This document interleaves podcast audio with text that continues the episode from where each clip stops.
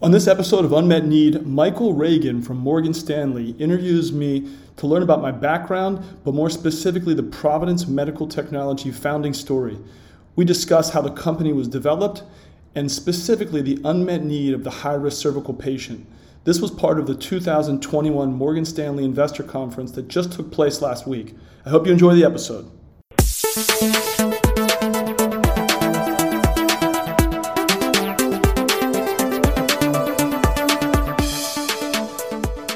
Hi, this is Michael Reagan on the healthcare team at Morgan Stanley. With me today is Jeff Smith. Jeff is co-founder and chief executive officer of Providence Medical Technology, an innovative privately held company focused on the spine sector.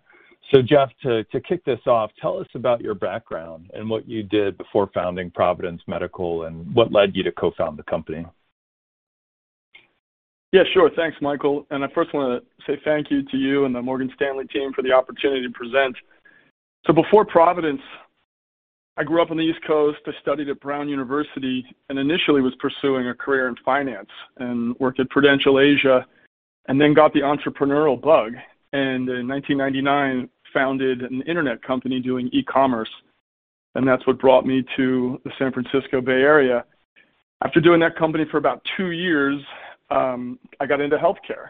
And so it was a great experience because I had the opportunity to raise money, form a company, uh, build a small team. And, you know, ultimately we were a little early for selling extreme sporting goods online, but it was valuable experience. And so when I got into healthcare, I had a brief stint working at AstraZeneca doing sales in their cardiovascular division. And then within a year was recruited to work at Cardinal Health and it was a specific division called Special Procedures, which landed me in the radiology suite and really kicked off my experience in the spine space. And so Cardinal was very early in the vertebroplasty, kyphoplasty market. And after a year at Cardinal, was recruited to Kyphon.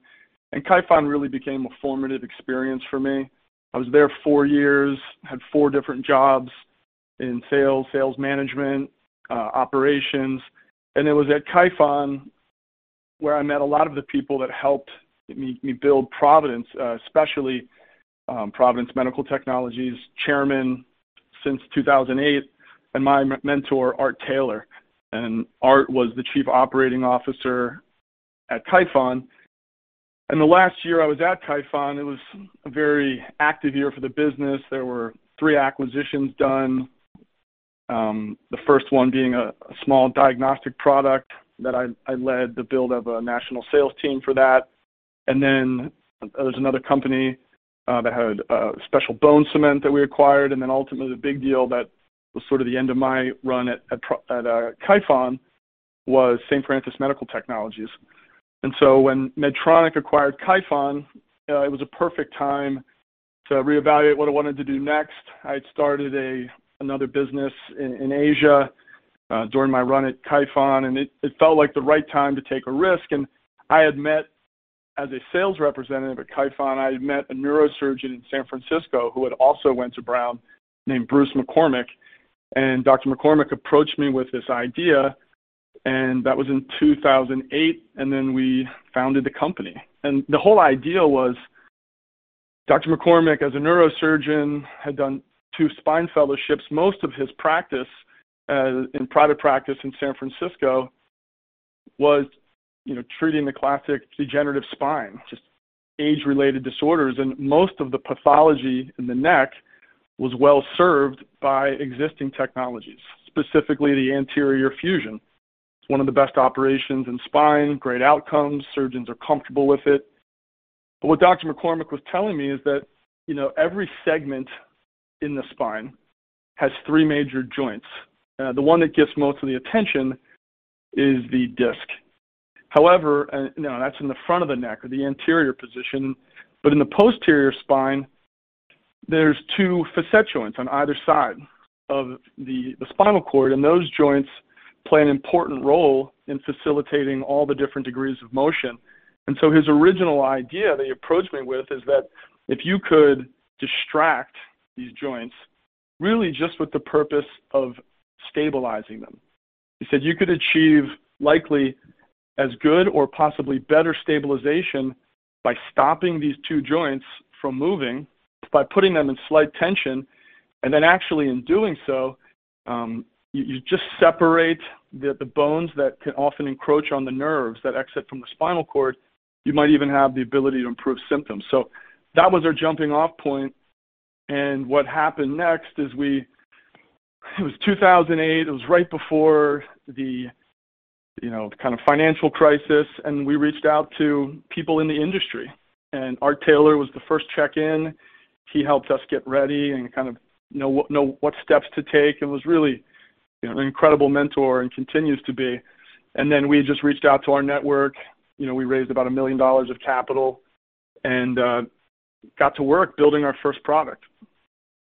That's great, Jeff. That's a great segue. What's the clinical problem that Providence is hoping to solve? So just more specifically, it was a great backdrop on the foundation and genesis of the company, but walk us through what you're trying to solve and and tell us a little bit more about these patients and what their risk factors are.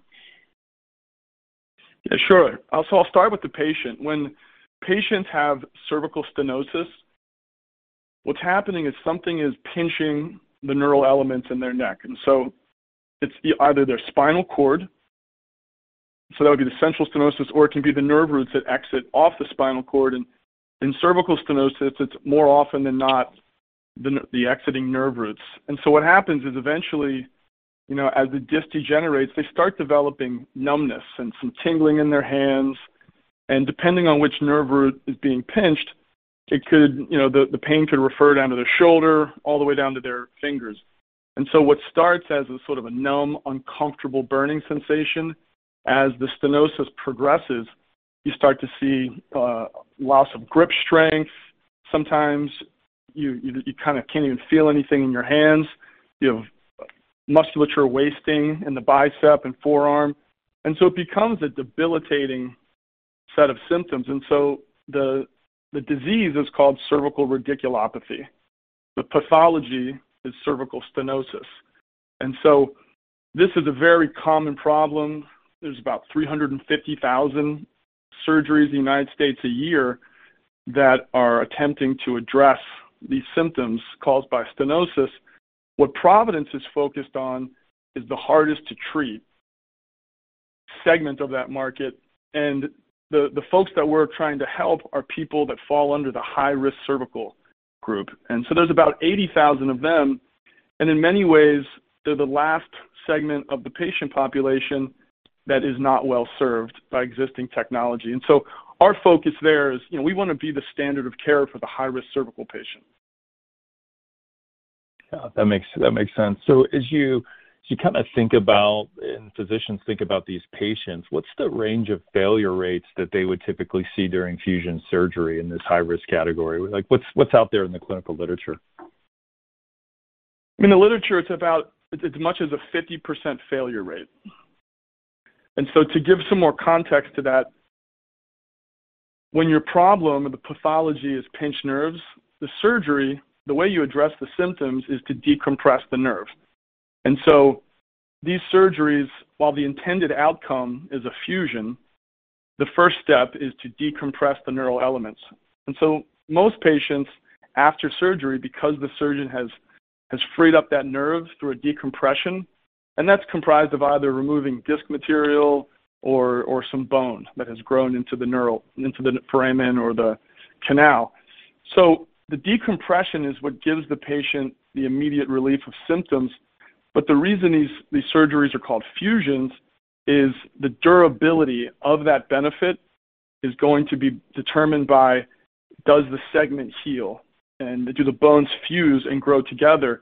Because in the absence of fusion, the symptoms will recur.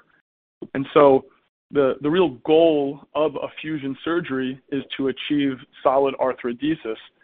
And so for the majority of patients that get an anterior fusion, the fusion rates are well into the 90%. It, it's a very successful operation. And, and so this group of high-risk cervical patients that we're focused on, they're the ones that, you know, despite, you know, wonderful outcomes for a lot of the patients, these patients, it's anywhere from a 30 to 50% non-union rate. and, and how that presents in, to the surgeon and what it's like for the patient is they have a surgery. You can imagine having a neck surgery, going under anesthesia, you know, have the surgery. You wake up, you feel better, your symptoms have improved, you're back to your life, and then it's usually between six to 12 months, all of a sudden the patient's symptoms come back. And, and so that failure of a fusion is what causes the symptoms to return. And then the consequence for the patient is they have to have a revision surgery. And, and, and that's, you know, it's really difficult. It's very expensive. And the second surgery carries additional risk. And so, you know, for us, we, we believe the, the, the solution for the high risk cervical patients, and again, this is about 80,000 Americans a year over you know, a denominator of 350,000. So it's, it's a segment of the market, but it's about 25%. And so the way that you help these patients is the same decompression that a traditional cervical fusion would entail. But because these patients have risk factors that makes it harder for their body to heal and, have that bone growth through the fused segment, they need additional stabilization. And so that's the the approach that Providence is is bringing to these patients is that we've developed a very elegant way to achieve what's called a circumferential cervical fusion, where for the high risk folks that need a very stable construct, we've developed a way to do the posterior part of the surgery in a way that doesn't carry the morbidity and, uh, and frankly a lot of pain associated with the traditional approach.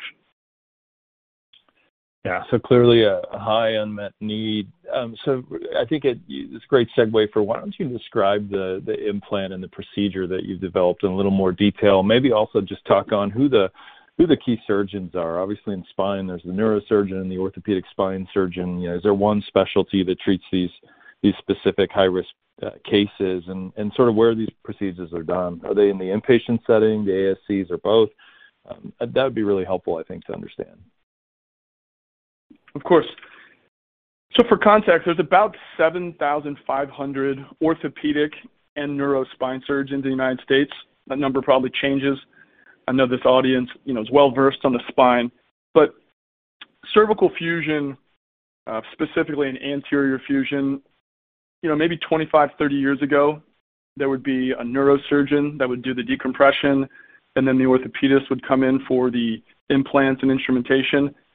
You know, today in the United States and really throughout the world, orthopedic and neurosurgeons that focus on spine, they do all the different surgeries, and there's just been great training. So all the spine surgeons in the United States can perform a circumferential cervical fusion. Uh, it's worth noting that cervical fusions are, are performed exclusively by orthopedic and neurosurgeons. So, as I mentioned earlier, where my career started in the interventional space, um, they have exquisite skills and they do a number of really interesting procedures. But cervical fusion is a surgeon's operation, uh, orthopedic and neurosurgeon, that is. And cervical fusion is often performed in an ambulatory surgery setting. And so the you know, very common operation is people refer to it as an ACDF. These are you know routinely performed in a surgery center in an outpatient setting. When you get to the posterior part of the surgery, that's almost done exclusively in the hospital in an inpatient setting.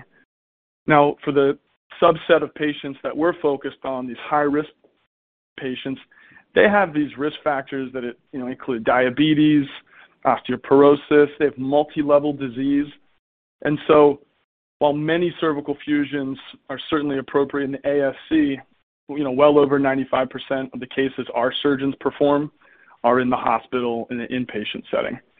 So you have the surgeries are performed by orthopedic and neurospine surgeons, predominantly in the inpatient setting in the hospital.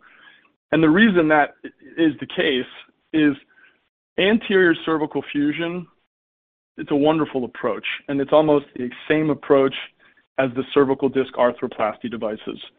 Come in through the front of the neck, they remove the disc that is degenerated and is really often causing the problems. It's basically you know, collapsed and started to encroach on the nerves. Now that is well suited for the ASC, And what the anterior fusion allows the surgeon to do is not only decompress the symptomatic nerve root or the cord, but then the surgeon can stabilize through an anterior implant. And there's about 100 companies that make a plate for an anterior fusion. There's some very novel implants where the interbody cage has integrated fixation. And as I mentioned, you know, for the majority of the market, that anterior fusion alone works great. But really for the last 10 years, the North American Spine Society has recommended to its members, after a, a, review of clinical literature, that when you start to get into the high risk patient, and, I want to be clear, it's, a high risk for a non union or a pseudoarthrosis. For the patient, and, the number one risk factor is three or more levels. And so, what NASS recommends to its members is if you're going to do a three level anterior fusion, it's a very good chance because of this 50% failure rate that you're going to need additional stabilization because you're asking the body to fuse three levels. And these are patients that, you know, they could have diabetes, osteoporosis, advanced age. And so they already have, you know, physiological drawbacks to, you know, inhibit, you know, good bone fusion. And so the solution and the data is really clear is after you do your anterior operation, you should then put the patient prone and then stabilize from the back. And so if you look at the literature for circumferential cervical fusion, even in a three level patient, the fusion rates are in the 90 percentile range. So it makes a ton of sense. It just has to be very rigid. But despite the, the data, it's actually performed, circumferential is performed less than 3% on the patients that would benefit from it.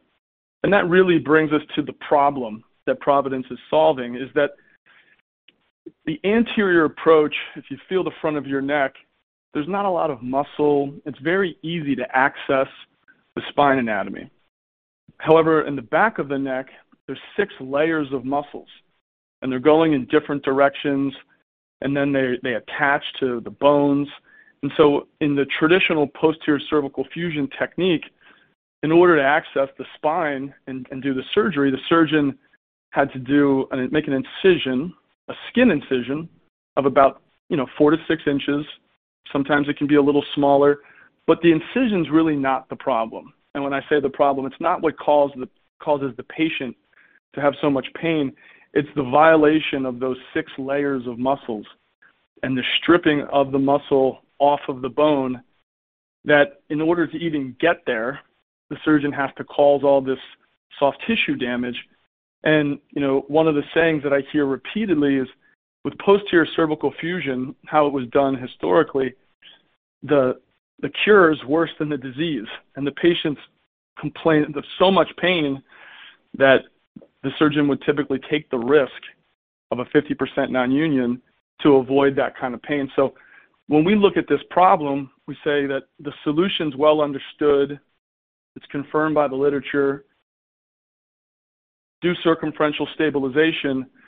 The problem is how do you get the stabilization without all this collateral damage and, you know, sadly, all this patient pain. And so that's why we developed the Corus spinal system.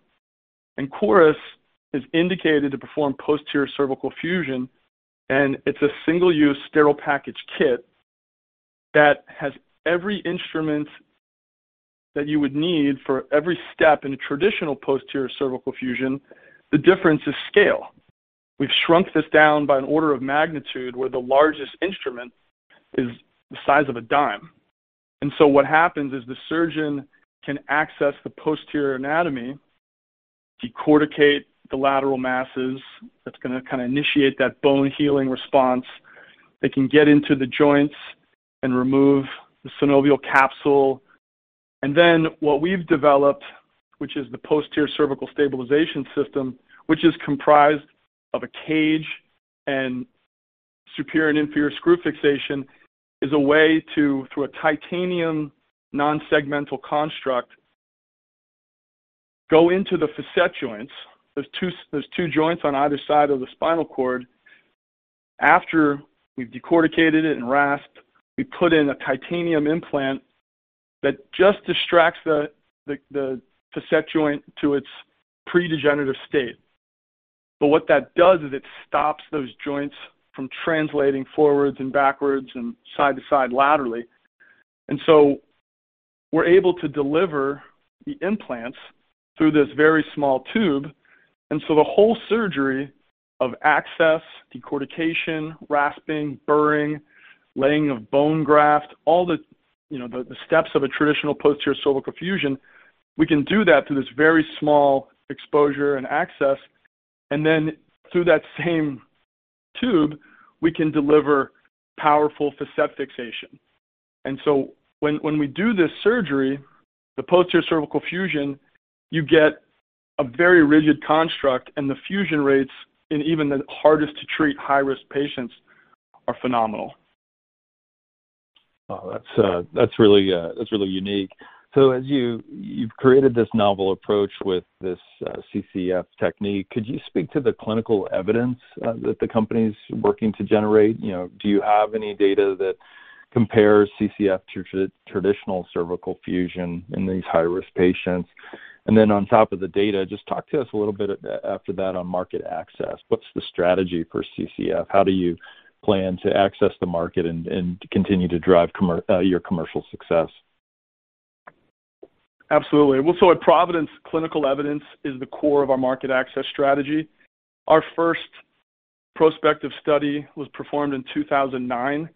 And so on our website, providencemt.com, we have 17 peer-reviewed clinical papers.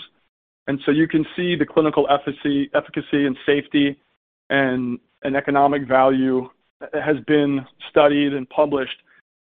However, what we've never done before, which we are currently enrolling, is our pivotal study.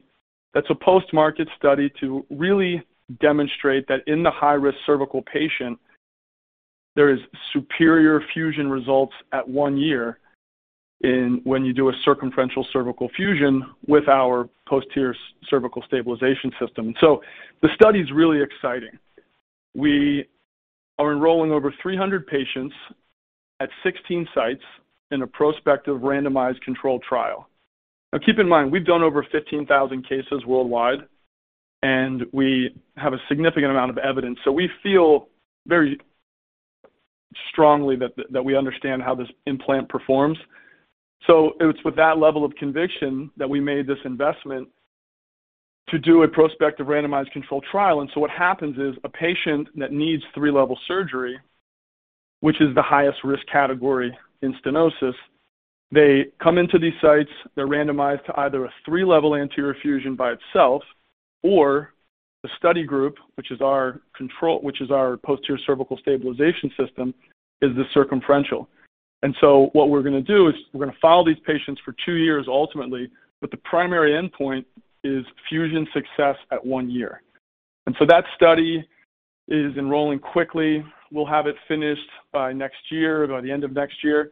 And so the results that we'll have for that study, they really pair nicely with our other key initiative now, which is sales force expansion. And so Providence has a direct sales force because, you know, in spine, there's some really excellent implants that surgeons understand. And you can sell those types of products through a distributor network because surgeons know the technique and there's less training. For what we're doing with the Corus spinal system, a direct sales force is really important. And so we're up to now, we doubled our direct sales force this year from 10 to 20. But in July of this year, we closed on a financing. And so the use of proceeds is to really expand the direct sales force where we'll add 20 new direct reps a year for the next three years. And so right as the clinical evidence is published, it's going to coincide with that really important second year of productivity for a new rep. And in addition to the FUSE randomized controlled trial, this year, as part of a Q-Submission with FDA, we did a 160-patient retrospective review. And this is really interesting to us and important. Not all patients will get a circumferential cervical fusion their first surgery. It's our mission that we could become the standard of care, but there's 80,000 patients. So the other application of our technology is when a high-risk patient only gets an anterior fusion, and as I mentioned earlier, then they go on to need a revision because their symptoms recur. And so we collected data on 159 patients. We, as part of a retrospective study, and now we're currently enrolling a prospective study where we are going to evaluate their fusion success at one year. And the outcome of this clinical effort is that we'll have a regulatory submission uh, towards the end of this year, where we'll seek specific clearance with FDA for the revision of anterior fusion in high-risk patients. And so our goal is to improve outcomes and prevent failures. The way we do that, our main mission is let's get just the high-risk patients a circumferential, so they only have to have one surgery. But in the event that they didn't get a circumferential and they go on to need a revision, we have data for that as well, and we believe our posterior system is is the right solution. So that really leads to our overall market access strategy. And we think about market access as clearly, we have a great partnership with our regulatory body, the FDA. We also need to provide clinical evidence to the surgeons because they're scientists making decisions on what care they should offer their patients. And then our hospital partners, through clinical value analysis, they increasingly want to know that the implants that they choose are backed by clinical evidence. And so, and then finally, the payers that reimburse these surgeries. So within the spinal fusion space, the prevailing paradigm, really for the last 30 years, has been something called component coding. And so in the case of cervical fusion, the definitive operative procedures of anterior fusion and posterior fusion, they're well established. They have level one CPT codes. And then for instrumentation or implants used to provide stabilization, there's also well-established codes there. So our overall goal is there's 80,000 patients that we believe need more in their cervical fusion. And so we want to use clinical evidence and the ability to train and educate the marketplace, eh, eh, with specifically the surgeon, the patient, the clinical value analysis groups of our hospital partners, and ultimately the payer. And so that's how we think about market access. But the core of that strategy is we need to invest in scientific research. Thanks, Jeff. That's um, super important. Uh, with the remaining minutes that we have, could you speak high level to kind of market the market adoption success that you've seen so far, kind of the feedback from early adopters? You know, what what's out there as an alternative uh, for these high-risk patients? Is there any alternative technology on the market or on the horizon uh, to sort of that you would be competing against? And just kind of wrap it all up for us for where you're going over the next two to three years in the in the two minutes we've got. Sure. Well, I think there's always additional products. There's not another company that's doing a posterior cervical fusion and stabilization system. You know, we created this space and uh, have uh, you know, invested significantly in IP and really developing this market. However, there are biologics that can also improve outcomes. There's bone growth stimulators. So there are other partners in industry that are trying to help these patients as well. But the circumferential cervical fusion, we're going to lead that space and do not have a competitor today. The adoption has been really exciting. Over 700 surgeons in the United States have tried our technology, and we have almost 400 what we call adopted surgeons. And it's evenly distributed throughout the country. And we've been able to do this and maintain this really exciting growth rate for years um, with a relatively small sales force. And so the early adoption so far has been really encouraging. And with the clinical evidence, the newest versions of all of our different implants and instruments, you know, combined with now the largest prospective randomized controlled trial in spine, we feel like the next few years are going to be really exciting, and we can do a lot of good for these patients. That's great, Jeff. Well, wanted to thank you uh, from the Morgan Stanley team for participating in our conference and for the great overview you've provided today on Providence Medical. That's uh, exciting technology, highly differentiated, and uh, look forward to kind of seeing the continued success in the market. So thank you. Great. Thank you, Michael. Appreciate it.